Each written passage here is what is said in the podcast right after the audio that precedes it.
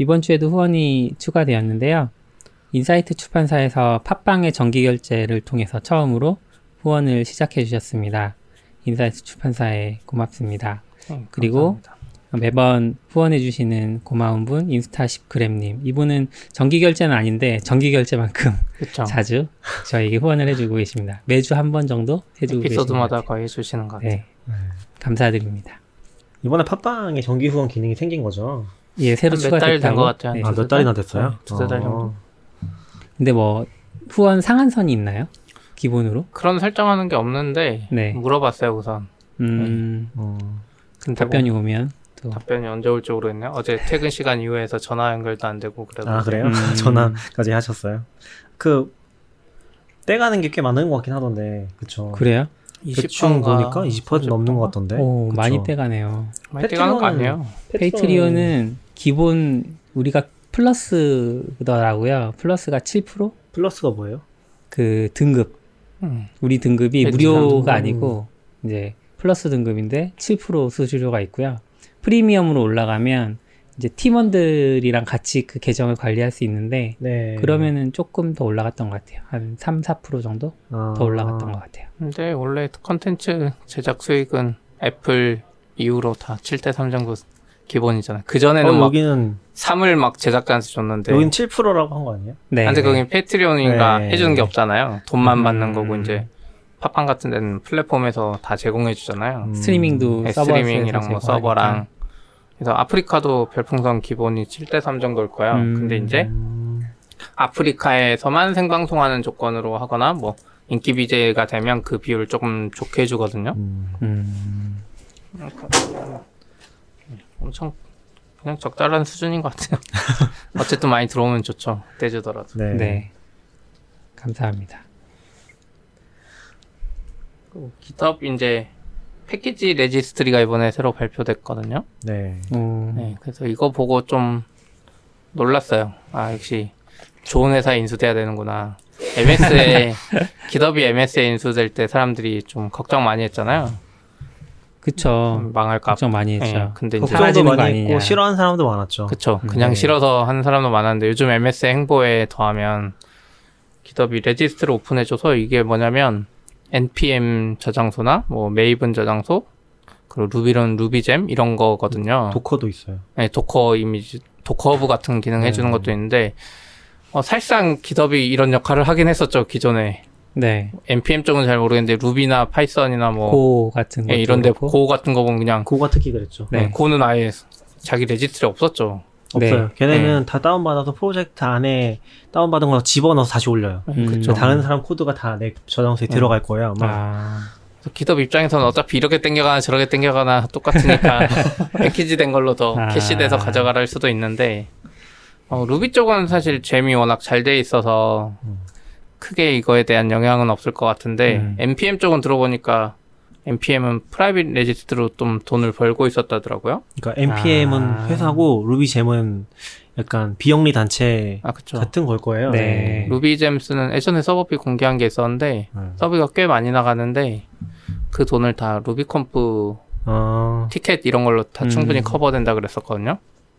npm도 그렇게 될 것 같긴 한데, npm 근데 회사잖아요. 그쵸. 그게 문제 아니에요? 네. 영리 사업이니까 약간 좀 결이 다른 것 같아요. RubyGem 프라이 아 registry 운영하는 비용 안 들을 수 있는 거예요? GitHub로 아니요, 넘기고? 그건 아니고 GitHub도 public registry만 무료고 음. 지금 베타 아. 때는 다 무료인데 이제 정식 오픈되면 똑같이 private registry는 돈을 받을 것 같긴 한데 네. 그냥 GitHub 팩그 자기들 서비스 뭐 프로랑 약간 묶어갖고 하지 않을까요? 느낌상 음. 그럴 수도 있죠. 네. 네. 훨씬 그러니까- 저렴할 것 같아요. 아 이게 오해의 소지가 있는데 이번에도 역시 발표고 베타를 신청해야 돼요. 신청해야 되고 아. 언제 올진 잘 모르겠어요. 지금 왔다 시 그러니까 초대가 왔다고 하신 분을 보진 않아서 네. 저도 바로 못 온것 받았어요. 같진 않아요. 네. 신청만 받고 있다. 그리고 Docker Hub 쪽도 Docker Hub가 워낙 별로라 뭔가 네. GitHub에 아. 붙어 있으면 훨씬 좋은 것 같아요. 빌드까지 연결해 가지고 요즘 발전이 음. 없어서 네. Docker Hub는 처음부터 그랬던 것 같아요. 거의 방치 상태에서 원래 Hub가 아니라 Docker registry였잖아요. 네. 그러다가 한참 방치 상태였다가 Hub로 갈 때 한 번 조금 쇄신하고서 그리고 방치 상태. 훨씬 된것 같아요. 디자인만 좀 바꿨지 뭐 기능적으로 편리한 게 많이 없어가지고 뭐 네. 빌드 자동화 같은 거는 붙어 있긴 하죠. 음, Docker 파일 바뀌면 알아서. 맞아요. 그래서 Docker 쪽에서도 registry나 Hub 쪽이 메인은 아닌 것 같아요. 그냥 좀 상징적인 의미가 좀 컸던 것 같아요. 도커가 원래 처음 그쵸. 성공했던 게 Hub였잖아요. Hub가 음. 없었으면 사실 여기까지 못 왔을 거라고 보거든요. 음. 걔들도 돈 버는 거 저기 기업한테 돈 버는 느낌이야 Red Hat처럼. 음. 보면은. 네. 네. enterprise로 계속 밀고 음. 있는 것 같아요. 심지어 enterprise로 가면 뭐가 다르냐고 하니까 아 거기도 Kubernetes가 깔려 있다고 하면 그리고 이번에 어, 전시진님이랑 이해범님 있으신 Notion 책이 나왔죠? 음, 네. 이거 CP도 인터뷰 하지 않았어요? 인터뷰는 아니고 이제 아? 이메일로 아. 저희 쓰고 있는 거 대충 적어서 드렸죠. 아직 책을 못 봐서 어떤 내용이 들어간지 아, 모르겠는데 그래요? 뭐 그냥 이제 소개서 같은 거라고 보면 돼요. 노션 처음 접해보는 분들을 위해서 어떻게 쓰고 있는지 이런 것들 음. 알려주는 거죠. 근데 이 책이 되게 인기가 좋다면서요, 지금. 네, 지금 어제 그분 트윗한 거 보면 IT 분야 인기 도서에 벌써 top 10 어느 서점이인지가 중요하긴 하죠. 다 다 다한 것 같던데요? 그래요? 어제 음. 그분 페이스북을 봤는데 이거는 발매가 된 거죠? 예약이 아니라 네. 발매된 걸로 알고 음. 있어요. 페이스북을 들어갈 수가 없다. 전 사실 이제 이런 약간 기술서 전문서는 아니잖아요. 어. 대중서에 가까운 거잖아요. 네. 개발자라고 하면 노션 책을 굳이라고 생각하는 사람들이 많을 것 같고 이제 일반적인 분들이 노션을 잘 모르거나 혹은 노션을 이제 막 접했는데 기능을 탐구하고 싶어서 이런 책들을 사시는 것 같은데 좀 약간 음, 예전에 에버노트나 뭐 이런 책들 나왔을 때도 음, 저는 사실 필요성을 별로 못 느끼지만 음. 실제로 반응은 되게 좋은 그쵸. 엄청 네. 잘 팔린 책이잖아요. 네. 근데 이제 한 권 나왔으니까 아마 경쟁서들이 또 나오고 그러면 레드오션이 되겠죠. 그쵸. 그래서 지금 이거 보니까 페북에 보니까 교보랑 예스24 등이라고 했으니까 음, 등은 아마 알라딘일 거고 뭐 메이저에 들어갈 만한 것 같아요. 이게 IT로 분류되는 게 맞나 이거 좀 애매하긴 한데 음. 그러네요. 생산성 도구 때문에. 생산성 심지어- 분류가 없잖아요, 우리나라는. 음. 심지어 노션은 API도 없잖아요. 아 맞아요 API가 음, 없어. 모든 개발자를 고통스럽게 하고 있어. 뭐 아무튼 노션 책 구매하실 분은 여기 링크 타고 구매해 주세요. 쿠팡 링크를 달아놨으니까 음, 쿠팡 링크 다실 거죠?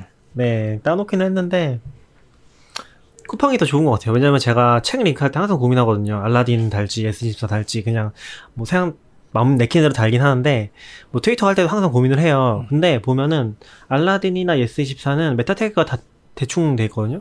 알라딘 안 돼 있어요. 그래서 트위터에서 예쁘게 안 나오거든요. 근데 쿠팡은 일단 다 돼 있긴 하더라고요. 음. 그래서 쿠팡이 오히려 제일 좋은 것 같아요. 음. 그 가격도 도서정가제에 대해서 다 똑같은데 쿠팡은 적립도 되고 심지어 로켓 배송으로 S24 그 다음 배송보다 더 빠르게 오니까 그게 전잘 모르겠던데 판매자별로 막 다른 것 같긴 하더라고요. 아 그쵸 맞아 판매자별로 네. 다르긴 한데 그러니까 뭔지 책, 잘 모르겠어요. 책인데 두- 검색어가 두개 나와요 음, 이 판매자 파는 거 이 판매자 네. 파는 거 판매자별로 이제 조건이 나오는 거죠. 이 판매자에 네. 하면 얼마에 언제까지 배송 뭐 이렇게 나오는 거죠. 그렇긴 한데 이제 이것도 아마존처럼 바뀌려면 쿠팡이 나중에 통합할 것 같아요 음. 아마존은 이런 거 다 하나로 통합해서 판매자 선택을 그 안에서 하게 하거든요 그리고 네. 심지어는 예스24랑 그런 애들도 들어가 있어요. 음. 판매자로. 음. 쿠팡 안에. 그래서 차이가 없긴 한 거죠. 나중에는 예스24 알라딘이 없어질 수도 있지. 아니죠 없어지진 않고 거기에 판매자로 더 좋아할 그러니까, 수도 있어요 그러니까 판매자로 이렇게 들어가는 그러니까 거죠. 그분들은 더 좋아할 수 있어. 아, 개발자 고용 안 해도 되네. 사업이 안 나가는 수도 있지. 그냥 유통으로만. 음. 그러진 않겠죠. 네. 그리고 아마존 웹 서비스 소식 간단하게 몇 개 정리해 보면은 뭐 엄청 큰 소식은 없었던 것 같고 DocumentDB가 지난달인가? 예. 지난달인가 나왔던 것 같은데 음. 이게 MongoDB 호환 데이터베이스거든요. 네. MongoDB는 아니고 MongoDB API랑 호환이 되는 걸 아마존이 다시 만든 거예요. 근데 이제 이게 서울 region에 추가가 됐습니다. 음. 근데 요새 좀 분위기가 바뀌고 있는 게 어, 예전에는 항상 도쿄 나오고 서울 나오는 느낌이 강했거든요. 그러니까 그렇게 될 것 같은 느낌이 강했는데 어, 이번에도 같이 나왔어요. 어, 그리고 저번에는 심지어 서울에서 빨리 나온 것도 있었고 약간 되게 빨리 나오기 시작한 것 같아요. 서울 쪽도. 뭔가 기준을 모르겠어. 음, 기준은 명확하지 않은 것 같긴 해요. 네. 그리고 지금 그쪽 개발자 우선순위에 따라 다른가? 음. 음, 그리고 지금 R5 인스턴스만 지원이 된다고 하고요. R5는 아마 R에서 새로 나오는 세대일 거예요. 네, 작년에 메모리가 5가 더 지금 큰 거. 새로 나오는 세대들. 네, 그러니까 작년에 EC2 쪽에 작년에 나왔던 것 같은데 지금 이것만 지원이 된다고 하고요. 음. 그리고 최근에 또 하나 바뀐 게 도큐멘트 DB가 이제 초단위 과금으로 과금 방식이 변경이 됐습니다. 요거는 아마 음. AWS 쓰는 거의 모든 리소스들이 네. 어, 향해 가고 있는 방향성인 것 같아요. 그러니까 EC2도 원래는 1시간 단위였잖아요. 근데 지금은 초단위로 알고 있고, 뭐 람다 같은 거 나오면서 특히 이게 좀 많이 바뀌어가고 있는 것 같아요. 그래서, 근데 사실 도큐멘트 DB를 초 단위로 과금한다는 크게 의- 의미가 없기는 해요. 그쵸. 왜냐면 생성하고 뭐 종료하고 이런 데만 거의 뭐 꽤 오래 걸리거든요. 실제로 만들어 보면은. 그리고 그런 상태 변경에 대해서는 10분 과금을 해요. 음. 그렇게 한다고 합니다. 음. 네, 그런 차이가 있어서 뭐 큰 의미가 있는 건 아닌데 그것도 한번 적어봤고 그리고 어, 어젠가 그저께인가 발표한 것 중에 람다에서 이제 람다에서 노드.js 10 버전을 지원한다고 합니다. 음. 이게 좀 재밌는 게 Node.js 10 버전을 지원하는 것도 중요하지만 AWS에서 최근에 또 하나 이제 좀 큰 변화 중에 하나가 Amazon Linux가 Amazon Linux 2로 업그레이드가 됐거든요. 네. 그러니까 업그레이드라기보다 이제 새로운 release를 했거든요. 그래서 Amazon Linux 2로 다 넘어가고 있어요. 뭐 ECS 쓰는 경우는 아마 Amazon Linux 많이 쓰실 거예요. 왜냐면 그게 제일 쉽고 설정이 다 돼 있으니까. 네. 근데 그것도 이제 Amazon Linux 1을 원래는 지원했는데 내년 6월까지인가까지 지원을 하고 끝나거든요. 그 Amazon Linux 1에 대해서는. 그래서 Amazon Linux 2로 넘어가야 되는 상황이고 요게 이제 아마 ECS Optimized AMI 페이지를 가면은 영어 페이지에서는 다 업데이트가 돼 있어요. Amazon Linux 2로. 음. 그리고 지금 람다 쪽도 이제 Amazon Linux 2를 기반으로 다 넘어가고 있는 것 같아요. 그래서 이제는 그거 다시 한번 체크를 해야 되고, 근데 기존의 람다 함수가 바뀌는 거 아니에요. 이 Node.js 10 runtime만 Amazon Linux 2가 적용이 돼 있어요. 근데 이제 차근차근 바뀌어 가겠죠? 그래서 그런 거 좀 유의를 할 필요가 있는 것 같아요. 원래 그 C 빌드하고 해야 되면 local에서 build할 네, 때 맞아요. 그 Docker로 build하는데 그때 Amazon Linux 1 버전으로 했어야 됐거든요. 2로 하면 안 되고. 음. 근데 이제 얘부터는 2로 build하니까 네. 훨씬 편할 것 같아요. 아마존 CentOS 기반인데 뭐가 설치 안 된 게 많아 가지고 뭐 설치하려 그러면 CentOS 기반이고 해 가지고 설치하다가 진짜 막힌 경우 많거든요. 그러면 Stack Overflow 찾으면 다 Amazon Linux 2에서 쉽게 할 수 있는 명령어들이 있는데 아. 람다 쪽은 그걸 못 썼어요. 그래도 그건 좀 낫죠. 제가 지금 람다 좀 초반에 나온 책을 하나 보고 있거든요. 근데 거기 나오는 방식을 보면은 Amazon Linux instance를 띄워서 거기서 build한 다음에 다시 zip으로 받아서 하라고 네. 하거든요. 아이고. 근데 이거 점점 그리고 Node.js 최근에 11 12? 11인가 뭐 나오지 않았어? current 12, 버전 12. 10이죠. 네. current 버전. 네. 근데 이제 10 지원하면서 이렇게 생성된 12, 12 LTS 아니에요? 그러니까 current 그때 아웃사이더님 말은 지금 current고 그러니까 current가 끝나면 LTS로 들어간다고 아. 하는데 LTS 후보 그쵸, 그쵸. 그러니까 사실상 LTS 12가 올해 10월인가에 LTS가 네. 되는 네, 거고 그쵸. 지금 LTS가 10일 거예요. 그래서 아마 10 아, 버전이 그렇네. 나온 것 같아요. 아, 그게 좀 이상한데 그냥 current 쓰는 게 맞잖아. current는 무조건 지원해 주는 거잖아요 LTS가 support 개념이니까 음. current는 무조건 support 해 주는 거잖아요 사실 네, LTS 들어가면 LTS 들어가는 순간 얘는 더 이상 변경이 많이 없을 거다. 이런 거긴 한데 아무튼. 그러니까 지금 아마 9 버전이 또 이제 support가 끝났고 이 11 버전도 support가 6월 1일에 끝나거든요. 그래서 아마 11 버전이 나오긴 애매했던 것 같고 그러겠네. 이12 버전이나 10 버전이 나와야 되는데 이제 10 버전부터 나오고 12도 아마 LTS 되게 전후로 나오지 않을까 싶어요. 근데 이제 뭐 버전 의미가 없으니까 custom runtime이 있어가지고 그렇긴 하죠. 굳이, 아마존 리눅스 2는 의미가 있고 굳이 쓰겠다고 하면 그렇긴 하죠. 음. 네. 아 그리고 이번에 어 행사가 되게 많았잖아요. 구글 I/O랑 뭐 DockerCon이랑 또 뭐 있었지? 좋은- 구글에서 시기인가 봐요. 행사하기 네, 좋은 날씨인가 봐요. 네. 미국이. 서비큐라님 갔다 오신 게 뭐였죠? 구글 I/O Next. I, I, 말고. Next. 아, 클라우드 클라우드 넥스트. 클라우드 Next. 그 또 MS Build도 했고 막 다 네. 겹쳐 있었잖아요. 이번 엄청 많이 겹쳐 있었는데 어 그 중에 또 이제 F8이 있었거든요. 이게 F8 갔다 오신 분을 한번 모실 수도 있을 것 같긴 한데 음. F8이 뭐예요? F8 페이스북 F8 음. 개발자 행사? 페이스북 글자가 8자인가 보네요 네. 아 그래서 F8이구나. 전혀 몰랐어요. 음. 근데 이제 좀 재밌었던 게 다른 keynote들은 다른 keynote가 아니라 다른 행사들은 이제 한글 자막 같은 거 전혀 제공하지 않거든요. 근데 F8은 음. 한글 자막을 제공을 합니다. 실시간으로 아니면 지금 한글 자막이 나와요 보면은. 끝나고요? 아 실시간인지 모르겠어요. 제가 실시간으로 보진 않았어서. 아, 근데 지금 페이스북에 공개가 돼 있거든요. 거기 들어가서 보면은 한글로 설정이 돼 있으면은 그 저희 국가가 언어가 페이스북에 공개돼 있다는 건 어떤 의미예요? 페이스북 페이지 안에 나오는 아, 거죠. 페이지에서? 네. 페이스북 동영상으로 올라온 거예요. 네네. 유튜브에도 있긴 한데 어, 페이스 거기는 자막이 없고 음. 페이스북 동영상으로 올라와 있는 거는 자막이 다 들어가 있어요. 페이스북에 공개돼 있다고 근데 하셔가지고 keynote 자막 정도는 애플도 있었던 것 같고 최근에는 한글이 있어요? 한글 있었던 것 같은데요? 어, 최근에? 그래요? 한글 구글은 무조건 있었고 그러니까 근데 거의 행사가 끝나자마자 한글 자막이 이미 있거든요. 근데 다른 음. 것들은 없어요. 아, 제가 찾아봤는데 지금 유튜브 쪽에 올라온 다른 영상들은 자막은 거의 영어 음. 아니면 자동 생성 정도밖에 아, 없고 음. 그래서 좀 이게 흥미롭긴 했어요. 뭐 잘 모르겠어요. 뭐 다른 거 지원해줄 수 아. 있겠는데 요즘 트렌드는 그게 가능했던 그거 아니야? F8 keynote 보긴 했는데 저커버그 말하는데 얘가 좀 또박또박 말하잖아요. 뭔가 정해진 것만 말하는 느낌. 대, 대본 그냥 읽어서 대본 있을 수도 있죠. 네. 음. 절대 거기서 넘어가는 말 안 하고 근데 진짜 그런 큰 행사에서 발표하는 거 보면은 대본이 없을 수가 없을 것 같아요. 아니요. 거의 근데 다 외워서 이거 그대로 하는 거잖아요. 음. 시간 맞춰서. 그렇긴 한데 약간 음. 느낌이 달라요. 그러니까 뭐 이게 스킬 문제일 수도 있는데 구글 아이오 보면 뭔가 좀 더 자유롭게 막 편하게 음. 말하는 느낌이에요. 뭐 뭔가 프롬프트 보는 것 같지도 않은데 음. 저커버그 말하는 게 약간 좀 천천히 말해서 그러나 저커버그 뭔가 좀 느낌이 다르더라고요. 음. 저커버그가 농담 하나 했다 까이지 않았어요? 아, 네. 개인 프라이버시- 개인 뭐라 그러죠? 정보 개인 네, 정보 정보. 관련해서 농담했는데 아무도 안 웃었다고. 아 이번에요? 네. 개인 정보 관련해서 정확히 기억이 안 나는데 어, 페이스북이 최악의 회사라는 아니 사, 아니라는 사실 알고 있다고 했나? 뭐 그런 식으로 얘기했었거든요. 음. 근데 아무도 반응하지 않았어. 아, 그리고 어, 이거 뒤에서 얘기할 건가 모르겠는데 네. GCP 쪽에 오사카 region이 추가가 됐다고 합니다. 음. 그래서 일본 쪽이긴 한데 GCP가 이제 한국 region도 계획이 있다고 했었나요? 한국 쪽에도? 네, 이번 클라우드 Next에서 발표했죠. 내년에 할 아. 맞아 맞아 맞아. 그 어디서 들은 것 같아가지고 아까 충섬 네. 그 서비큐라님이 그래서 일본의 오사카 region이 추가가 됐고 이걸 통해서 이제 이게 맞나? 24시간으로 네, 일본어 지원해 준다. 일본어 지원 같은 것들을 어. 해준다고 하더라고요.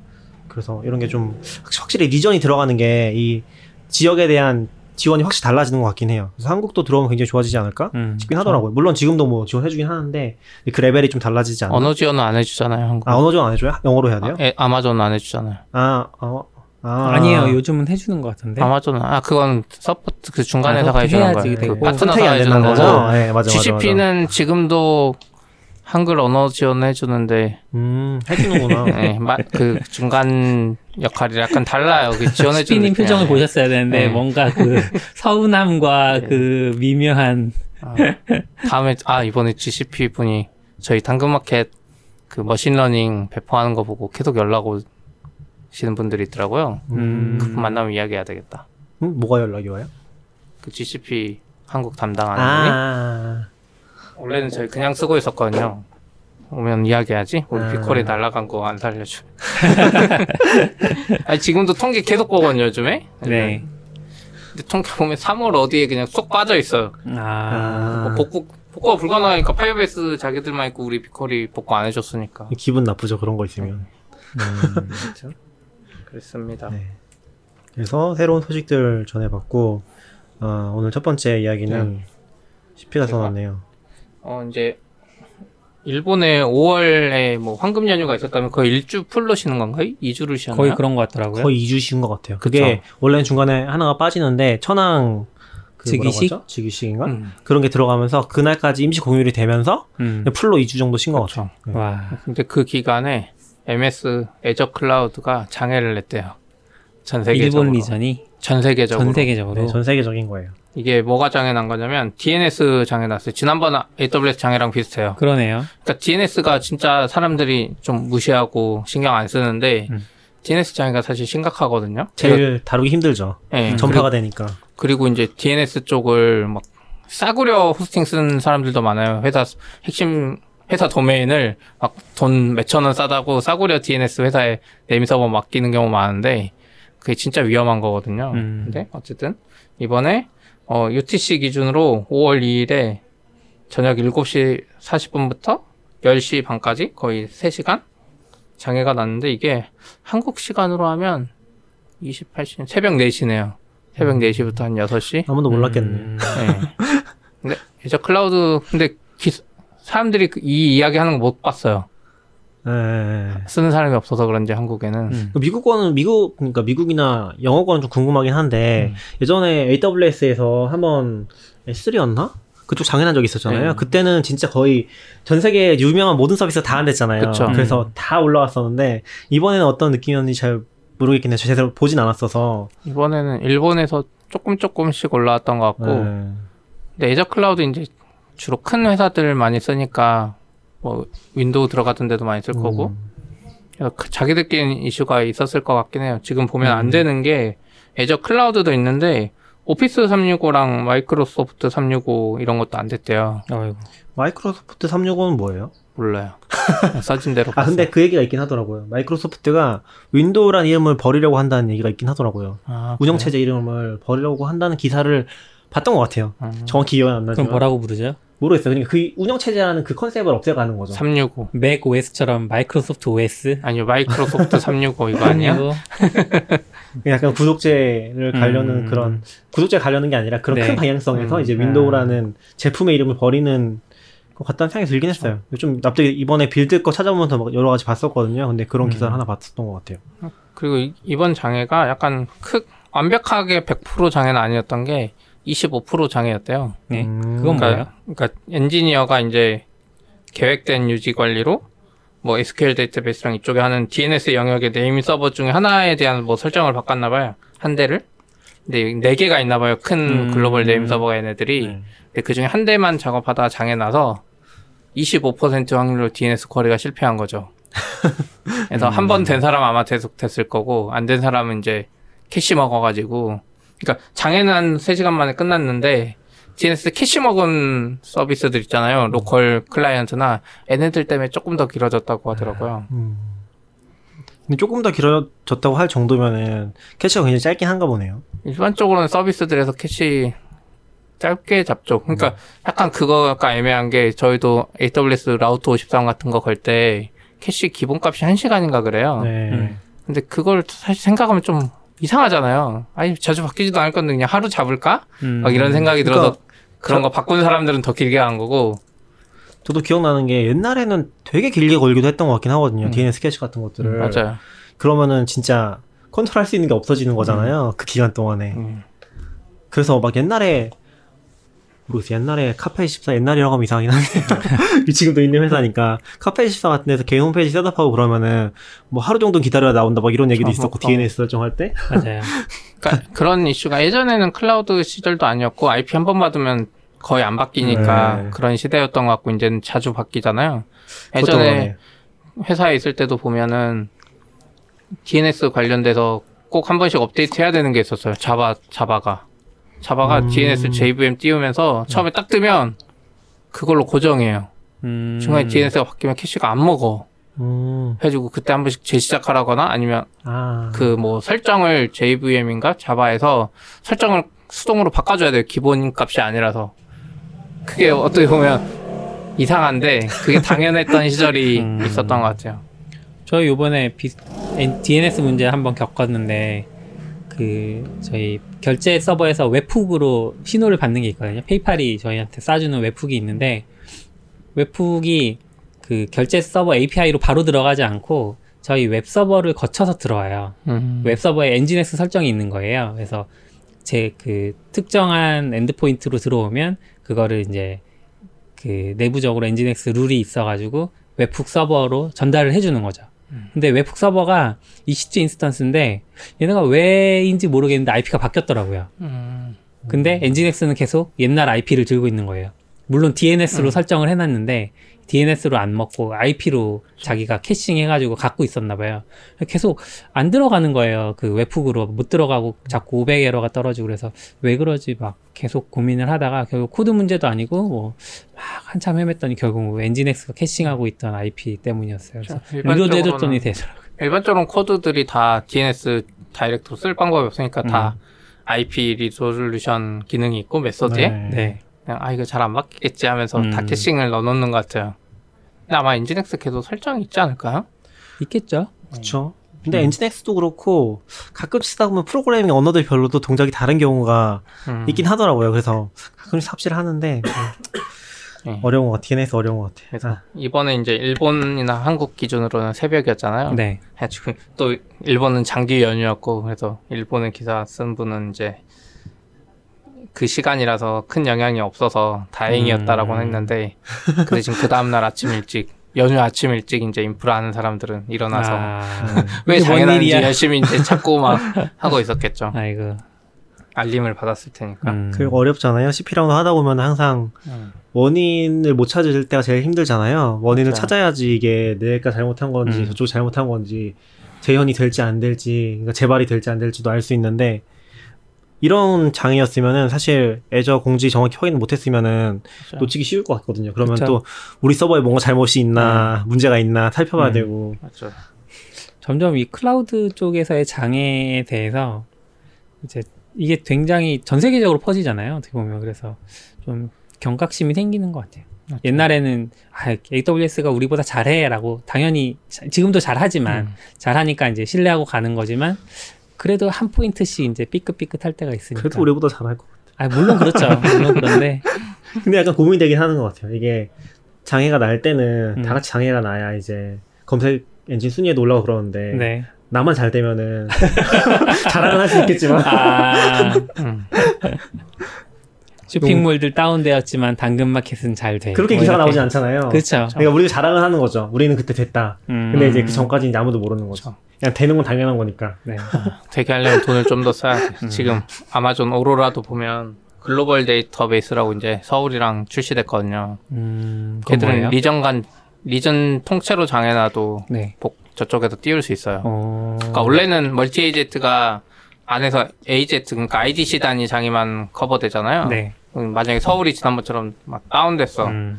물론 DNS 장애 나면 그것도 안 되긴 하는데 네. DNS 장애가 그래서 심각해 사실. 음. 근데 디- 서울 region이 완전 다운돼도 저쪽에 일본 region은 이제 그 DB가 그대로 살아있어. 그러니까 음. 장애 났을 때 제일 무서운 게 우리가 Terraform으로 코드 관리하고 다른 거 다 되는데 안 되는 게 데이터베이스, DB, 뭐 맞아요. 캐시 뭐 이런 것들이잖아요. 그러니까 latency만 포기하면 그래도 되게 한다는 거잖아요. 음. latency도 엄청 짧다고 하고 네, 뭐 오로라가 네. 자기들 구조상 엔진을 새로 만들었 스토리지를 새로 만들었기 때문에 음. 어플리케이션 단에서 안 하고 storage 단에서 그 동결하는데 진짜 짧게 간대요. 음. 그러니까 S3는 아니지만 S3 같은 storage가 있어서 네. 그 storage 단위로 어떻게 트랜잭션에서 빨리빨리 카피하는 것 같아요. 음. 좋군요. 그런 게 있습니다. 네, 그리고 아까 전에 얘기했던 거의 연장인 것 같은데 이번에 GCP에서 오사카 region이 출시가 됐고 그리고 오라클 클라우드에서도 도쿄 region 출시한다는 거죠. 맞아요. 네. 그러니까 음. 구글은 이제 원래 도쿄 리전이 2016년 11월에 있었어요. 그래서 한국에서도 이제 쓸 때 도쿄 리전 많이 썼죠. 네. 서울은 없으니까. 근데 이제 이번에 오사카 리전이 추가됐대요. 그러니까 두 물리적인 번째 거리로는 어디가 더 가까워요? 오사카가 가깝죠. 가깝겠죠? 음. 비행기 값도 달라요. 거의 여기서 오사카 가는 거리랑 오사카랑 도쿄 비슷할걸요? 부산이랑 오사카랑 오사카랑 그 도쿄가 정도는 비슷해요. 아니에요. 그 반 정도? 아니, 부산이랑 오사카. 부산이랑 오사카?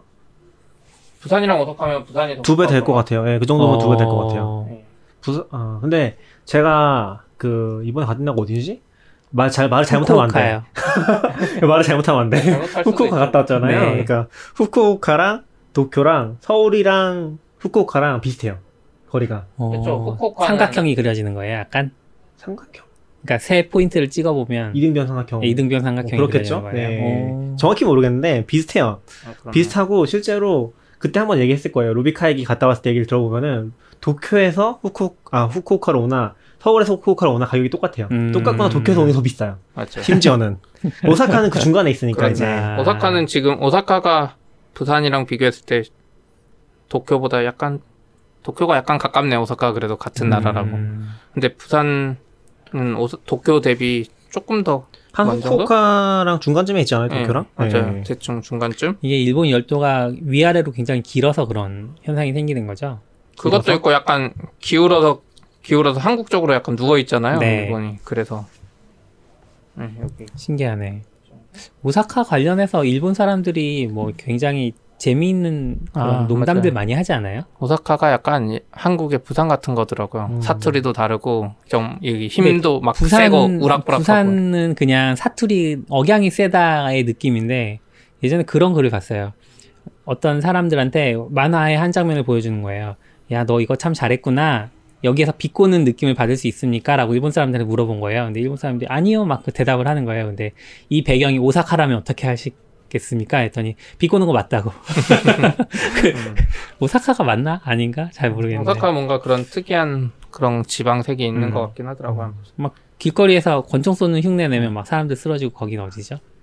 그게 모르겠어. 어디죠? 그런 데도 있다고 일본에서 잘 모르겠어. 방송국에서 진짜로 가서 실험을 한 거예요. 아무나 익명의 사람이 네. 가서 익명의 사람들에게 막 람보다 두두두두 했는데 찾아주셔야 돼요. 우리는 뭐 낙현님이 찾으실 수 사실을 있겠죠. 전못 찾아요. 뭐 아무튼 그래서 네. 이제 오사카 리전을 두 번째 오픈하는 거죠. 음, 아, 뭐 어떻게 보면 대단한 거죠. 한국은 지금 아마존 리전 하나인데 얘들은 음.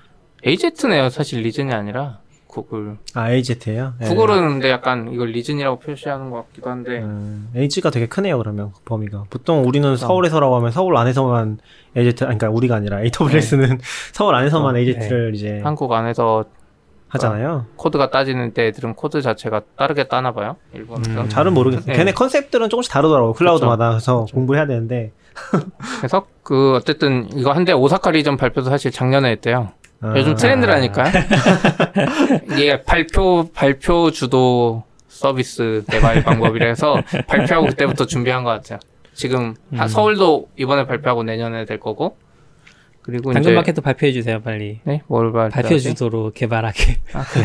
그게 약간 아마존, 아마존 스타일이라고 하지 않았어요? 아마존이 어제도 들어보니까 네. 미리 뭔가 제품에 대한 그 보도자료를 다 만들고 나서 네. 그리고서 개발한다는 그런 아니 아니요 그건 아니고 아니었나? 그건 약간 그분이 말할 때 약간 다르게 한 거고 아, 원래 미국 회사 대부분 그래요. 음. 제품 내놓을 때 제품 내놓는 걸 외부에 알릴 때 음.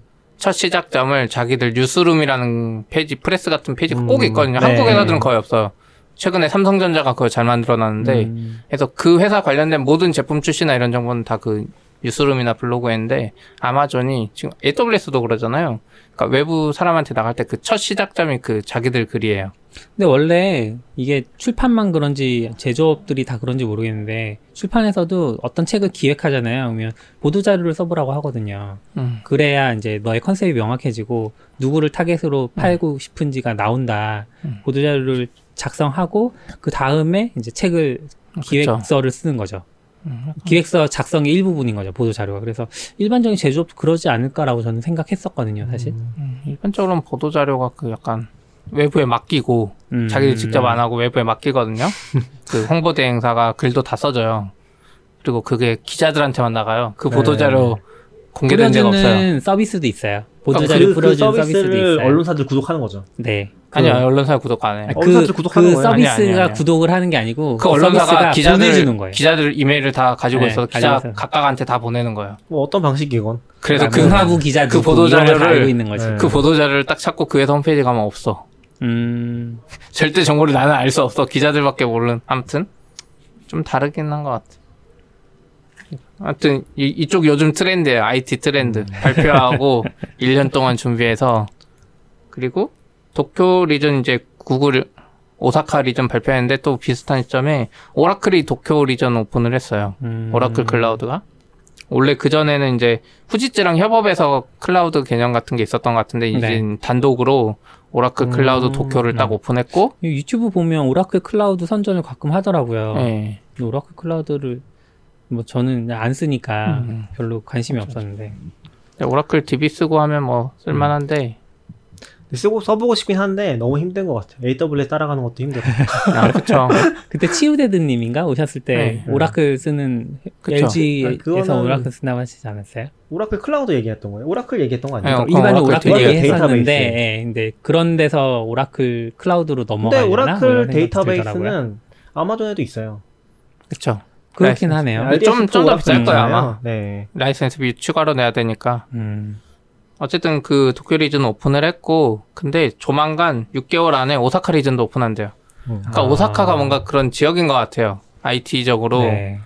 핵심적인 지역 중에 하나인가 봐요. 그래서 이것도 region이라고 했네. 번역이 그렇게 된 걸 수도 있는데 아무튼 AZ 개념일 수도 있는데 음. 이렇게 두 개 오픈한다고 해서 근데 이제 오라클 클라우드는 한국에는 없거든요. 아, region이 없다는 거죠? 네, 한국에는 아예 없고 아마 일본 쓰라고 막 할 것 같은데 음.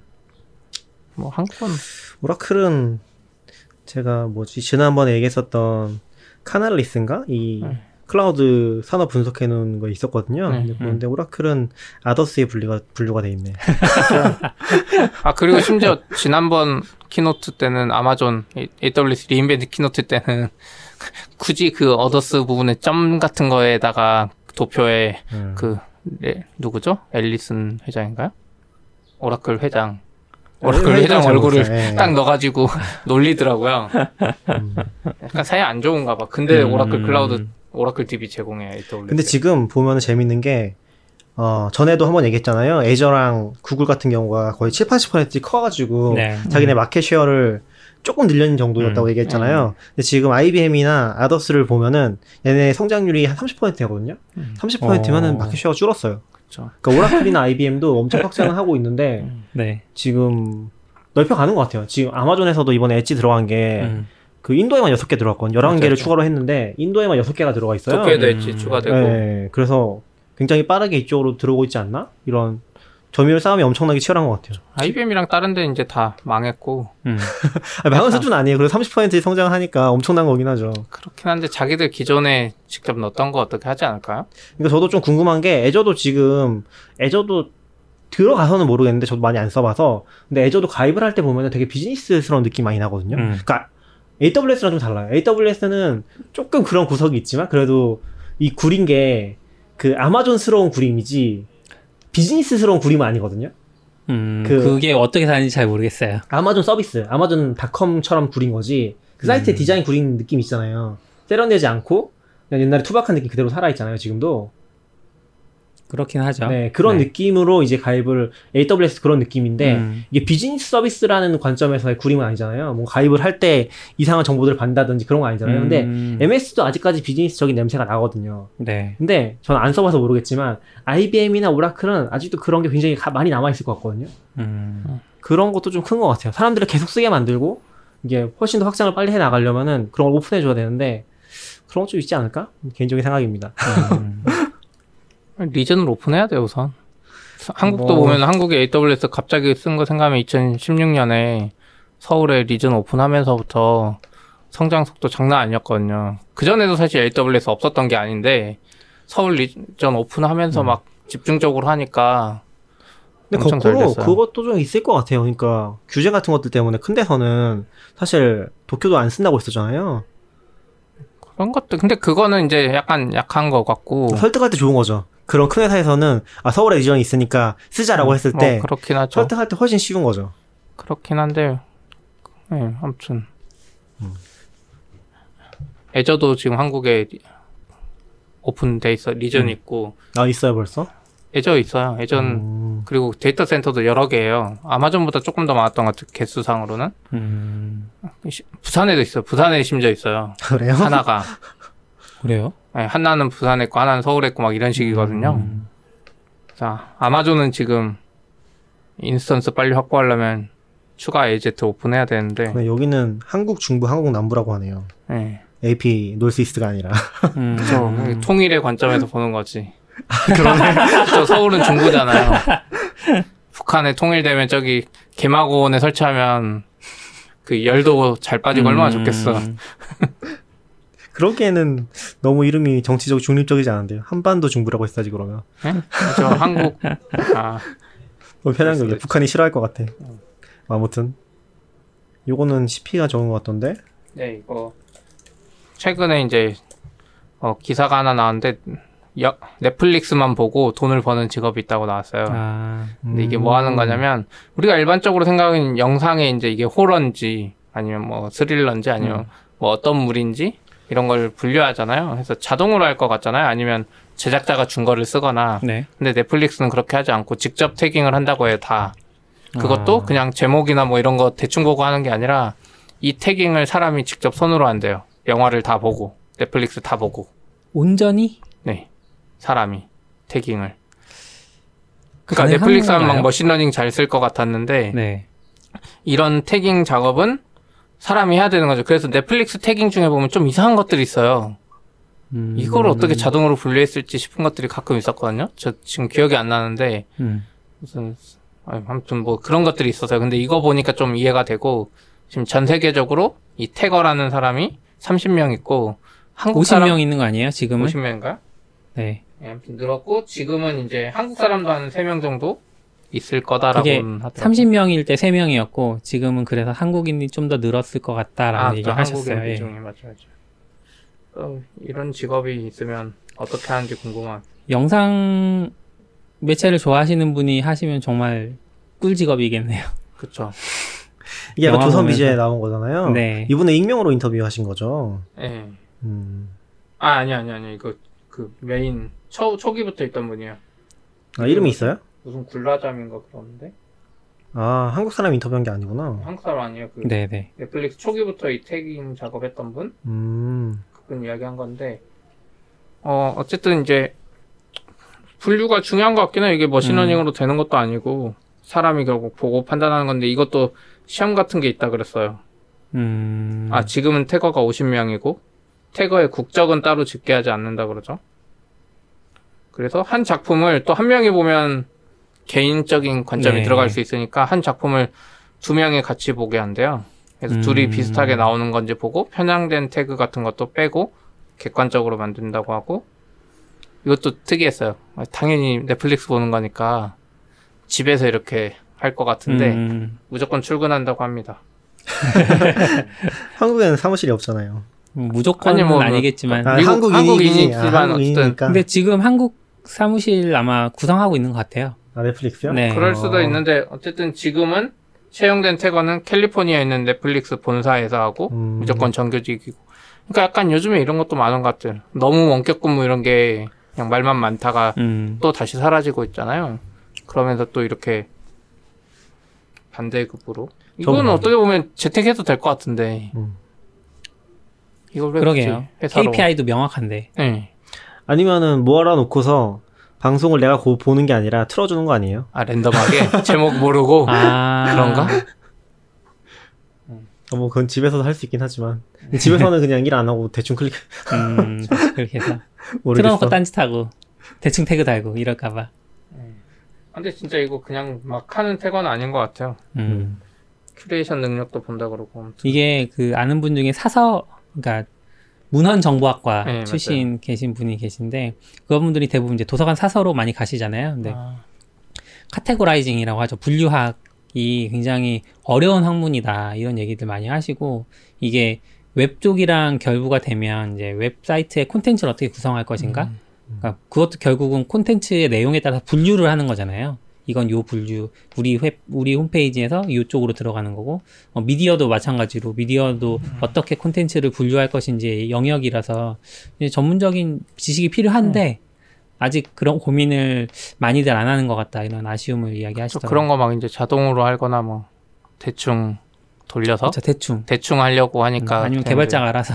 그러니까 제 개발자 대충 뭐 프로그램 짜서 음, 대충 분류되면 됐지 뭐 그걸 엄청 중요하게 할 필요가 있냐 이런 생각인데 넷플릭스는 영상마다 하는 게 아닌 것 같고 이 태깅 기반으로 뭔가 추천도 하는 것 같고 음, 그리고 이, 이 굴하미드 네. 굴마마드라는 사람이 이제 태경하는 사람인데 그 사람이 마지막에 한 게 이제 대학에서 영화, 기록, 도서관 관련 공부를 한 사람이 태거에 뽑힐 확률이 높다 그러니까 음. 방금 말한 그런 기조에도 하는 것 같아요. 도서관 사서의 네, 네. 분류 능력을 중요하게 생각하는 것 같아요. 음. 그러니까 이게 태그라는 것도 보면은 사실 웹 2.0 때 기억나시죠? 네. 웹 2.0 때 한 가지로 이제 떴던 게 카테고리에서 태그로 넘어가는 맞아요. 거였잖아요. 음. 태그가 그때 한참 유행했었고 그리고 그때를 상징하는 어떤 개념이 그 tag cloud라는 거였는데 음. 사실 태그가 좀 정보 과잉이 되면서 아무도 안 쓰는 기능이 돼버렸잖아요. 그쵸. 굳이 태그로 내가 찾거나 음. 검색을 할 때 뭐 검색 키워드로 하니까 당연히 되는데 키, 태그가 이제 약간 좀 상징적인 부분이 남고 어떤 실용적인 부분이 확 죽어버렸었잖아요. 그래서 이런 게 더 중요한 것 같긴 해요. 그러니까 얘는 이제 그게 말씀하신 실용적인 부분이 그 일반 공공의 기준에서는 실용적이지 않은 것 같고 내부적으로 얘네는 그 태그를 잘 쓰는 거잖아요. 어, 저는 그런 의미는 아니고 잘 쓰는 사례라는 거죠. 네. 너무 잘 쓰는 사례라는 거죠. 공- 그 밖으로 보이는 부분이건 안에서 쓰는 거건.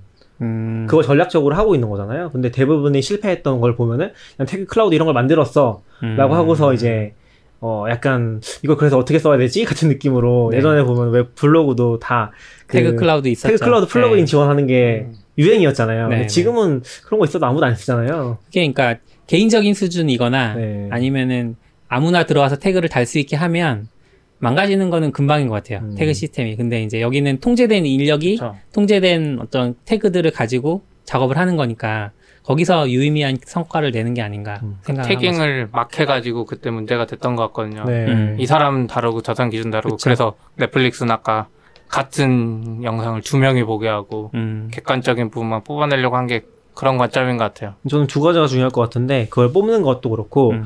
분류를 정하는 것도 전략적으로 잘 하고 있을 것 같다는 어, 생각이. 들어요. 네, 그 두. 가지. 그러니까 음. 예전에도 보면은 뭐 넷플릭스에는 뭐 5만 가지 분류가 있다면 그런 얘기 했었잖아요. 네. 몇- 몇만 개의 분류를 가지고 서 거기서 분류를 집어넣어서 다시 그걸로 뭐 머신을 한다거나 그런 네. 작업을 한다고 했었으니까. 근데 저도 이 정도 급은 아니긴 한데 블로그 운영하면서 이제 고민하는 것 중에 하나가 음. 태그라는 게 좀 의미가 없다는 생각을 많이 하고 있거든요. 그러니까 음. 내부적인 분류로만 의미가 있고, 그래서 요새는 주제별로 모으는 작업? 약간 태그 대신에 예전에 뭐 시리즈처럼 관련된 음. 주제로 이게 여러 개로 묶어서 올리는 그런 것들 해보려고 하고 있어요. 거기에 또 태그 붙여야죠. 태그는 들어가죠. 근데 시리즈가 여러 개 보면 각 시리즈별 태그가 있어야죠. 근데 우리가 생각했던 태그 페이지를 만들잖아요. 음. 근데 음. 그런 게 별로 좋은 방식이 아닌 것 같아요. 뭐. 태그를 막 10개씩 음. 달아서 만들면은 그 페이지들이 막 수백 개가 만들어지잖아요. 그쵸. 근데 저는 요새는 좀 그런 식으로 페이지를 늘려가는 게 오히려 사람들한테는 안 좋은 것 같다라는 음. 생각을 하게 되는 그 거죠. 태그를 사용자들이 볼 일은 없는 것 같아요. 태그 기반으로 그러니까. 검색하지도 않고. 그쵸. 근데 반대로 넷플릭스처럼 태그 기반으로 추천하는 거 좋은 것 같아요. 음. 그러니까 지금도 넷플릭스 들어가서 보니까 흥미진진 이런 게 있어요. 네. dark, 뭔가 어두운 음. 분위기 그리고 그런 것도 태그 여- 중에 여성이 주도적인 네. 역할을 하는 아, 드라마 뭐 여성. 주인공 미국. 네. 그러니까 이걸 태그할 때 여성 주인공 태그도 달고 이런 거 dark 뭐 이런 거다 음. 흥미진진 이런 거다 네.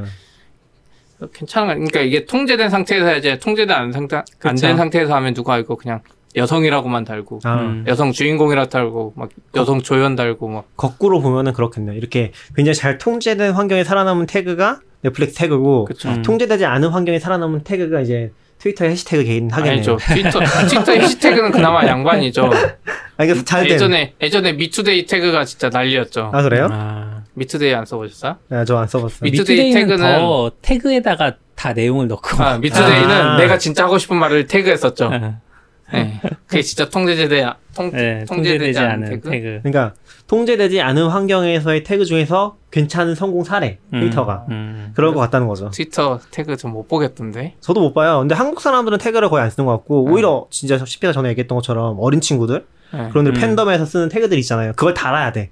아. 그걸 달아야지 서로 노출이 되니까 그런 거 아주 노는 것 같고 네. 외국에서는 뭐 컨퍼런스 할 때나 그런 데 엄청 많이 쓰긴 하잖아요. 음.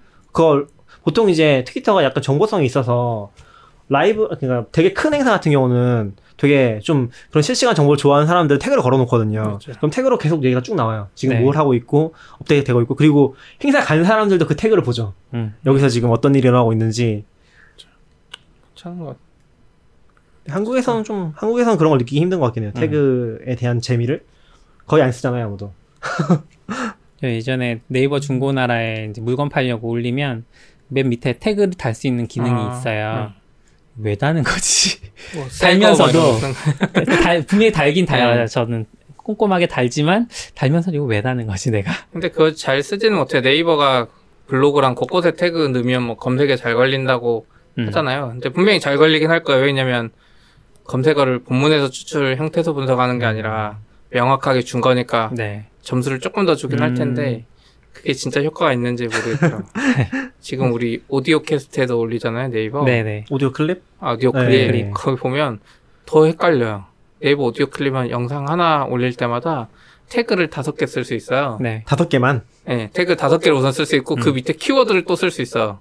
와, 두개 차이점이 뭐지 하면서 영상 올릴 때마다 둘 다 검색에 잘 걸린대. 갖고 음. 아, 어렵다. 이거는 태그에 써야 돼, 이거는 키워드에 써야 돼. 어렵네요. 좀 어렵더라고. 네. 아, 태거가 한국에 있으면 좋을 텐데 음. 궁금한 거 물어보고. 잠깐만. 아, 누르지 마요 여기서 할게. 눌렀어요? 네, 안 눌렀어요. 잠깐만요. 그냥 해요. 아, 저 잠깐 화장실 좀 갔다 오고. 네, 네. 그러면 제가 여기서 덥네요. 창문 열어놔도 이렇게 어 그리고 이번에 구글 I/O에서 이거 아까 얘기했었나요? 했었던 아, 것 같기도 아니요. 하고 짧게, 짧게 안 했어요. 아, 안 했었나? 네. 네 이번에 아 구글 I/O 얘기를 안 해, 아예 안 했구나. 어 구글 I/O에서 뭐 여러 가지가 발표되긴 했는데 음. 어, 개인적으로 인상 깊었던 것 중에 하나가 구글 봇이 업데이트 되었다고 합니다. 이 evergreen 구글 봇이라고 하던데 evergreen이 뭔지 모르겠어요. 이름인지 뭐 코드명인지 잘 모르겠는데 아무튼 evergreen 구글 봇이라고 하더라고요. 원래 이거를. 구글 봇 이름 예전에 예티였나요? 아, 아, 예티는 첫눈인가? 예티 아니다. 아 구글봇은 그냥 구글봇이었는데 이름 따로 없고. 음. 네, 근데 여기 에버그린이라고 붙여놔서 이게 음... 그냥 형용사로 붙여놓은 건지 근데 이게 소문자로 적혀 있거든요. 음, 구글 봇의 이름인 건지 잘 모르겠어요. 이름일 밑에? 같아요. 밑에 보면은 구글봇 에버그린이라고 써있긴 하거든요. 또 음. 본문에 보면은. 음... 그래서 이게 좀 발표가 됐었고요. 이게 좀 중요한 변화가 있는데 원래 이제 제가 지금 링크를 걸어놓을 것 같긴 한데 원래 예전 문서를 보면은 구글의 SA에 관련된 문서가 되게 많이 있어요, 사실은. 그리고 그 예전 문서를 보면은 어 구글 봇이 크로미움 사, 아 크로미움이 아니라 크롬 41을 지원한다고 했었거든요. 음... 크롬 41 기반으로 돌아가기 때문에 얘는 JavaScript ES6 같은 걸 이해 못한다고 써 있어요, 명시적으로. 아... 그런 내용이 써 있는데 네. 이번에 크로미움 74 기반으로 바뀌면서 JavaScript 기능들을 뭐 ES6도 그렇고 뭐 예를 들면 레이저 loading, lazy loading이라든지 음, web component라든지 이런 것들을 다 이제 인식을 할 수 있다고 합니다. 그래서 뭐 1000개 뭐- 이상의 기능들이 그 Vue나 React 같은 거 사용해서 rendering하는 페이지들, 그러니까 single page web app 이런 것도 다 SEO에 걸릴 거다 이제 이런 얘기들 있더라고요. 음, server side rendering 하지 않아도. 기존에도 되긴 했어요. 음, 잘 안 돼서 그렇지. 네네. 잘 그런 부분에서 이제. 개선이 많이 되겠죠. 그러니까 음. 이것도 약간 대세를 따라 가는 것 같은 게 원래 이제 구글에서 전통적으로 중시하는 것들은 지금도 뭐 그렇지만 음. web app은 아니긴 하거든요. 네. 그러니까 검색 엔진이라서 웹 문서를 훨씬 더 중요하게 생각한다고 보고 있어요. 근데 이제 웹 문서랑 web app이랑 그 중간 형태의 것들이 이제 섞이기 시작한 거잖아요. 네. 그러면서 뭐 의미 있는 URL들을 제공해 준다면은 예를 음. 들어서 web app 자체는 모르겠지만 그 sitemap을 제대로 준다 주는 경우라든지 그런 경우에는 crawling을 훨씬 잘할 수 있겠죠. 음. web app 자체가 잘 된다기보다는 뭐 개인적으로 그 정도로 생각을 하고 있어요. 저희 사실 이번에 서비스 하나 새로 파면서 고민했던 부분이기는 하거든요. 이런 부분이 SEO가 왜냐하면 그 미디어를 재생하는 페이지를 만드는데 네. 다 똑같잖아요. 모습은 다 똑같고 안에 콘텐츠 영상 주소만 바뀐다고 만약에 치면 그러면 이제 영상에 대한 메타 정보들을 담고 있을 텐데 그 정보를 저희는 이제 페이지 불러올 때 실시간으로 React나 Vue 앱이 음. 불러올 거잖아요. API를 통해서. 근데 그렇게 되면 이 페이지 자체가 SEO에 잘 그러니까 노출이 안 될 것 같은 음. 거죠. 그래서 어떻게 할 것인가 이제 고민하고 근데 제 생각에는 아마 메타를 먼저 담을까 뭐 이런 생각도 했는데. 구글봇이 바뀌더라도 SSR을 하라고 하는 거는 SEO 음. 쪽에서 계속 그렇게 얘기할 것 같아요. 음. 근데 한 10년쯤 뒤에는 SSR 왜 해? 그렇게 나올 수도 있겠죠. 음, 그래서 저희는 그냥 SSR은 안 하고 SSR. 예, SSR은 안 하고 그냥 페이지로 들어온 애가 보시면 그 내려주는 음. 정보에다 메타를 심어서 같이 내려주는 식으로. 그게 지금 제가 봤던 것 중에 하나가 제 재밌던 사례 중에 하나가 노션이거든요. 음, 노션이 일반 사용자가 접근을 하면은 그러니까 시, curl 같은 걸로 접근을 하면은 네. 정보를 거의 안 줘요. 그러니까 어. 메타데이터도 다 노션으로 박혀 있어요. 네. 노션 페 노션 기, 기본 페이지 이런 음. 걸 기준으로 다 박혀 있거든요. 근데 어제 하니까 또 안 되긴 했었는데 구글봇으로 그 user agent를 바꿔서 주면은 네. 걔네가 메타데이터 집어넣어줘요. 어, 그리고 우리가 그 노션 공유된 페이지 소스 열어서 보면 메타 이미지 같은 게 없어요. 네. 트위터 카드 음. 같은 게. 노션으로 돼 있어. 네, 노션으로. 노션 거가 돼 있어요. 근데 이상하게 공유하면 잘 나오거든요. 네. 위에 메타 음. 이미지가. 그거를 curl 할 때 아. agent를 구글봇으로 하면 메타도 들어가고 안에도 디자인이랑 자바스크립트 다 빠지고 HTML p 태그랑 이거밖에 네, 없어요. 맞아요. 와. 그렇게 들어가요. 근데 그게 제가 이제 최근에 한 가지 경험을 했던 게 뭐냐면은 이게 SEO 관점에서 노션을 과연 쓸만한 쓸만한가라는 고민을 좀 해봤거든요. 네. 이게 왜냐면은 지금 저희 당근마켓 팀 페이지 같은 경우는 노션으로 바꿨어요. 음. 근데 팀.당근닷컴이 당근마켓을 검색했을 때 당근마켓이나 당근마켓 팀을 검색했을 때 상위에 뜨는 걸로 알고 있거든요. 네. 근데 그거는 제가 느끼기에는 원래 페이지에서 바뀌어서 그런 것 같아요. 원래 페이지가 있는데 노션 앱으로 지금 바뀐 거잖아요. 음. 그러니까 redirect가 되는 거잖아요. 그거를 구글이 인지를 해서 위에 나오는 것 같은데 최근에 그 토스에서 디자인 행사가 있었잖아요. 네. 그걸 토스에서 공식적으로 그 발표들에 대해 정리한 문서가 있었어요. 근데 음. 그게 노션으로 정리한 거거든요. 근데 그 페이지가 구글에서 검색이 안 돼요. 음. 그래서 제가 타이틀로 exact match 검색을 해서 검색을 해도 안 나와요. 어. 그래서 노션이 web app이라서 지금 구글 쪽에랑 잘 indexing이 안 되고 있지 않나라는 좀 의문이 들더라고요. 의심이 들더라고요. 그러니까 음. 노션 web app이 indexing 된다고 하더라도 굉장히 낮은 순위로 내려가지 않을까? 근데 별로 좋은 전략이 아닐 것 같다는 생각이 좀 들긴 했어요. 그것도 아. 있고 구글 입장에서는 그런 거 있어요. 그렇게 봇이 들어왔을 때 컨텐츠를 다르게 내려주는 애들이 일반적으로 음. 뭐가 쓰냐면 막 성인 사이트나 음. 불법 사이트들이 그런 방법 많이 쓰거든요. 맞아. 예. 네. 봇이 들어왔을 때 이게 유용한 정보인 것처럼 해놓고 사용자 누르면 이상한 사이트 네. 들어오게 이런 짓을 아, 그런 검증을 하겠구나. 이런 걸 많이 음. 해서 구글에서 이제 SEO 할 때 뭐라고 하냐면 구글이 지금 크롬 쓴다 그랬잖아요. Chromium 쓰는 이유도 그건데 실제 아. 렌더링 페이지랑 얘네들이 준 거랑 다르면 그걸 낮춘다 그랬어. 음. 어. 그러니까 봇으로 들어갔을 때 얘가 정보를 다르게 주는 거를 인지하는 것 같아요. 네. 그렇기 때문에 애들도 크롬 그 headless 같은 걸로 parsing을 하는 거예요. 옛날에 했으면 굳이 크롬 그걸 parsing할 이유가 없잖아요. 네. 컨텐츠 가져오면 되는데 텍스트로만 가져와서 네. 문서만 보여주면 되는 그렇죠. 거니까. 그래서 아마 SSRU들도 그러네. 아까 걔처럼 이제 옛날 방법대로 그것만 따로 내려주면은 랭킹이 상당히 내려갈 것 같아요. 음. 그래서 노션 랭킹이 생각보다 낮아요. 그런 것 같았어요. 그래서 이거를 만약에 그렇게 할 거면은 좀 잘해야 되지 않나. 근데 잘할 수 있는 방법이 딱히 없거든요. 노션 같은 경우는. 그쵸. 없어요. 걔들 뭐그 뭐야 redirect 말고 뭐죠? 어, 도메인 주소만 바꿔서 걔들 거 렌더링 해주려고 아, 해도 네. 걔들 거 막아놨고 아. 다 막아놨어. 좀 최근에 그런 거 있긴 했었는데 제이신가 그 네. 페이퍼 만드는 회사 있잖아요. 거기 노, 너걸님이 알려주셨던 네. 것 같은데 거기서 노션 페이지를 실시간으로 그 데이터를 가져오는 거 그런 것들 간단하게 음. 만든 것 같더라고요. 그래서 그런 걸 쓰는 것도 방법일 것 같은데 그것도 이제 사실 안정성에 대한 보장이 없으니까 언제 깨질지 모르잖아요. 노션이 바꾸면 그렇죠. 깨지게 되니까. 디자인 좀만 바꿔도 깨지고. 네. 그래서 조금 애매한 상황인 것 같아요. 근데 음. 이제 노션이 API 지원을 뭐 하겠다고는 말로는 하고 있으니까 아, 안 그래요? 하는 것 같아. 제 생각에는 API 지원 할 수 있을 것 같은데 걔들 구조 만들어 놓은 거 보면 네. 하나하나 블럭이고 그래서 API로 내려주려면 제 생각에 진작 할 수 있었는데 1년 전인가 제가 노션 쓸 때부터 제가 나름 유료 사용자니까 막, 막 채팅했는데 뭐 자기들 우선순위 뭐 제일 높다는 식으로 뭐 네. 이야기하더니 이거 안 하는 거 보면 제 생각에 전략적으로 안 하는 거야.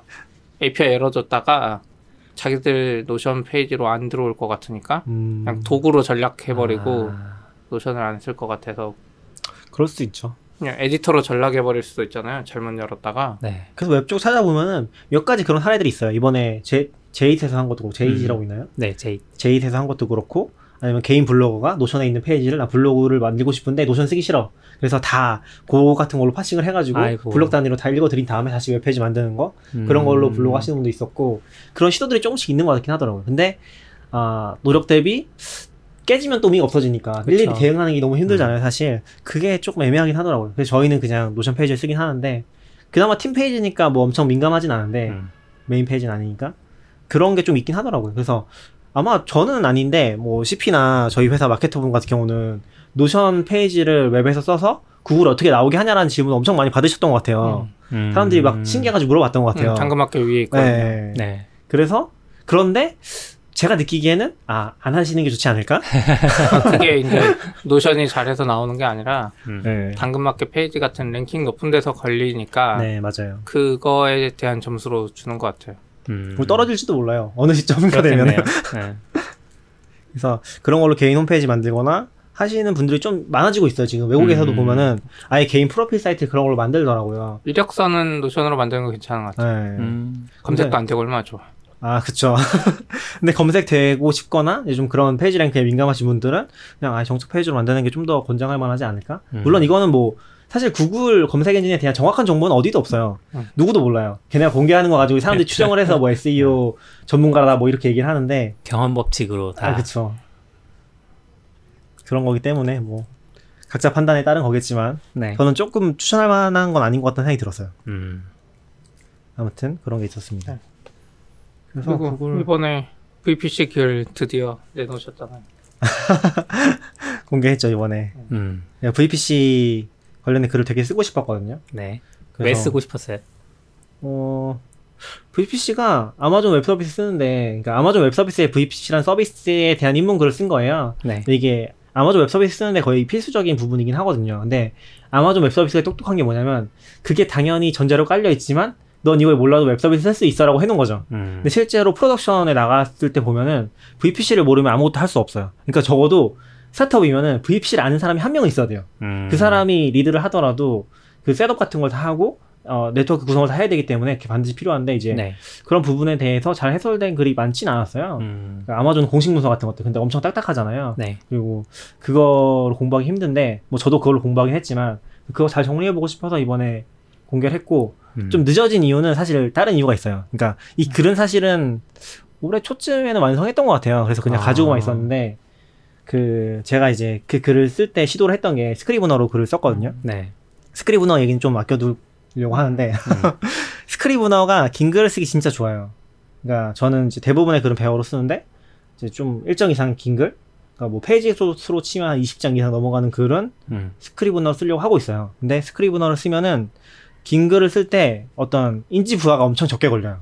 근데 음. Bear나 뭐 Ulysses도 그렇고 그런 데서는 긴 글을 쓰면은 인지 부하가 엄청 심하게 걸리거든요. 네. Emacs나 뭐 텍스트 에디터도 마찬가지고 왜냐면 맥락을 다 내가 갖고 있어야 된다는 거죠. 그쵸. 앞뒤 맥락에 하나의 대해서. 문서 안에서 끊임없이 왔다 갔다 하는 거죠. 스크롤 했다 위로 올라갔다 내려갔다 하는데 이제 올라갔다 내려오면 어디서 어디서 나갔는지도 몰라. 네. 그런 게 이제 무한히 반복되는 거죠. 근데 Scrivener는 이제 그분이 제가 알기로는 프로그래머가 아니었고 음. needs를 가지고 구현을 한 사례 중에 하나예요. 그런 것들 몇 가지 있잖아요. 그런 걸 구현하고 싶어서 프로그래밍 배우고 만들었던 걸로 알고 있는데 아무튼 이제 그게 잘 돼 있어요. 그래서 그걸로 썼는데 문제는 그걸로 이제 글을 내보내려면은 그 Scrivener 프로젝트를 분석을 해서 다시 텍스트로 만들어서 그 텍스트를 올려야 되는 거잖아요. 우리 네. 그 44비트 웹사이트에 그 과정이 좀 오래 걸렸던 거죠. 음. 그래서 요번에 성공하신 거예요. 성공한 거죠. 이제 앞으로 Scrivener에서 글을 써도 빨리 올라오겠네요. 좀 더 빨리 올라갈 수 있겠죠. 더 이상 그 핑계를 대면서 출판을 미루시지 않을 수 있겠군요. 발행을 어. 미루지 않을 수 있겠군요. 어, 뭐 그렇겠죠.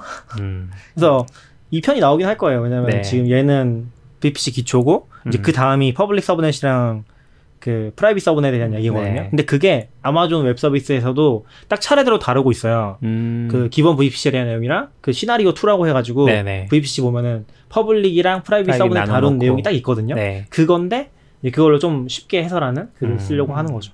법사님 글보다 쉽다고 자신하십니까? 어, 그거랑은 좀 성격이 달라서 모르겠어요. 음.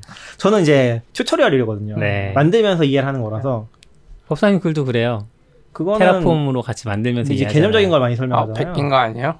잘 분석해봐요. 문구가 똑같은데. 저작권법 고소당하는 거 아니에요? 근데 아무튼 Scrivener 쪽에서 좀 힘들었던 것 중에 하나가 이제 거기 RTF를 쓰거든요. 네. RTF 포맷이 진짜 진짜 쩔어요. 왜요? rich하잖아요. rich. 어 진짜 진짜 대단하게 텍스트 포맷이네. 포맷인데. 그거를 제가 처음에 한글로 썼잖아요. 그 네. 그거를 변환을 할때 음. CP949에서 UTF-8을 변경한 거거든요. 네. 그럼 한글이 잘 나와요. 근데 이모지가 들어가니까 깨지더라고요. 아. 이상해서 보니까 이모지가 UTF-8로 들어가 있어요. 아. 그러니까 이상하잖아요. 지금 네. 잘 생각해봐요. CP949 였으면은 네, 네, 이모지가 네. 들어갈 수 없잖아요. 그쵸. 근데 우리가 RTF 쓰는 에디터에서 이모지가 들어가거든요. 음. 이모지만 UTF-8로 UTF 하고 있다. 그게 단어, 단어별로 다 다른 네, 코딩. 블록별로 블록별로 encoding을 지정하고 있어요. 아. 그럼 앞으로 Scrivener로 써도 44비트 글을 써도 돼요? 되긴 하는데 이모지는 못 쓰는 거죠. 왜요? 못 써요? 그 제가 처리 인코딩 안 할때 처리를 해주시면 되잖아요. 아, 예외 해야죠. 처리를. 해야죠. 너무 힘들었어. 그래서 이모지는 Scrivener에서- 이모지 영역이 있잖아요. UTF-8에서. 아, 그게 문제가 아니라 네. 변환을 따로따로 해야 되는 거죠. 그러니까 있으면 아. 안녕하세요 하고 웃으면 네. 안녕하세요는 CP94로 인코딩 해야 되고 이모지는 네. UTF-8로 아. 인코딩 해야 되는 네네. 원래는 문, 문서 하나를 하나의 통째로 인코딩 인코딩 하잖아요. 하잖아요. 근데 인코딩 그. 안에서 다시 인코딩이 또 들어가 있는 거죠. 네. 그래서 그게 좀 hell이었고 근데 그거는 이제 다른 데서 다른 라이브러리를 가져고 어떻게 음. 해결을 했고 근데 이제 다중 지원은 아직까지는 안 되고 있고 네. 개인적인 프로젝트이긴 하지만 그래서 이번에는 한글이랑 ASCII로만 돼 있으니까 이제 그냥 출판한 건데 음. 또 보면은 Scrivener에서 이미지를 넣는 게 있어요 이미지 안에 캡션을 넣을 수 있거든요 네. 이미지 캡 RTF가 진짜 좋은 게 뭐냐면 이미지가 binary로 들어가요 음. RTF에는 음. 참조가 아니에요 그래서 RTF 절대 깨지지 않아요 음. 그게 진짜 좋은데 근데 문제는 그 참조 안에 캡션으로 들어간 그 한글은 또 UTF-8로 들어가 있더라고. 아, 그래서 그런 거랑 삽질하면서 잘 Scrivener랑 아, 재밌었어요. 이맥스를 제대로 안 쓰시네. 왜요? 얼마 전에 그 루비 만든 마츠 마츠? 예. 마츠 인터뷰 보니까 이맥스 이야기하는데 자기는 글도 다 이맥스로 쓴다 그랬어요. 음, 이맥스에 대한 사랑이 부족한 것 같아. 글도 근데- 이맥스로 써야지 무슨 인지 부조화를 다 뛰어넘어서 이맥스로 해야죠. 아, 인지 부조화 아니고 이- 뭐 인지에 뭐라고 해야 되지? 부하가 올려서 아, 부하. 이게 뇌 부하요? 네, 마츠는 네, 이게 뇌 충분히 되는 거죠. 거고 아, 그렇죠. 마츠는 글을 다 그걸로 네. 쓴다 그랬는데 Emacs로 마추도 책 같은 것도 많이 썼을 텐데 책도 다 그런 걸로 네. 쓴다는 것 같은데요. 음. 힘들어 힘들어 진짜 힘들어요. 아, 그 써보면은 할 짓이 못 돼요 진짜. 이게 사람의 용량이 부족하네. 아 좀 그런 것 같긴 해요. 크누스 아저씨는 다 TeX로 쓰잖아요. 네? 도널드 크누스? 네. 그 아저씨는 다 TeX로 그분은 쓰잖아요. 그걸로 쓰기 위해서 TeX를 만들었잖아요. 그런 거. TeX을 만들었잖아요. 근데 그분도 인지 부하가 안 걸리나 봐요. 모르겠어요. 도구가 문제가 아닌 사람이 문제라. 스크리브너가 진짜 좋긴 해요. 그런 얘기 많이. 이게 어디에서 많이 쓰냐면은 소설가들이랑 음. 논문 쓰시는 분들이 논문 진짜 쓸 많이 때. 써요. 네. 맞아, 그럴 것 같아. 아, 근데 스크리브너로 나는 글 쓰려고 했더니 못 쓰겠어요. 왜요? 안 맞아. RTF도라서 안 맞는 것 같아요. 아니요, 그냥 쓸 때 안 맞아. 그러니까 긴 글 안 쓰니까. 아 그리고 뭐 책 쓸 때 못 써요 한국에서. 왜요? 워드로 써야 되잖아. 아, 뭐 아. 변환하면 되죠. 안 돼요. 그건 뭐. 근데요, 그 좀 수정하면 다시 워드로 와요. 그럼 거기서 그 글자만 수정해야 되는데. 아, 그런 건 힘들긴 하죠. 음. 요새는 요새는 구글 닥 쓰긴 하던데 그쵸? 네, 구글 닥 구글 많이 닥스 쓰시더라고요. 많이 쓰고. 거기서 그냥 다 쓰고 거기서 편집해주고 코멘트 기능 같은 게 있으니까. 네. 여기까지 할까요? 네. 네.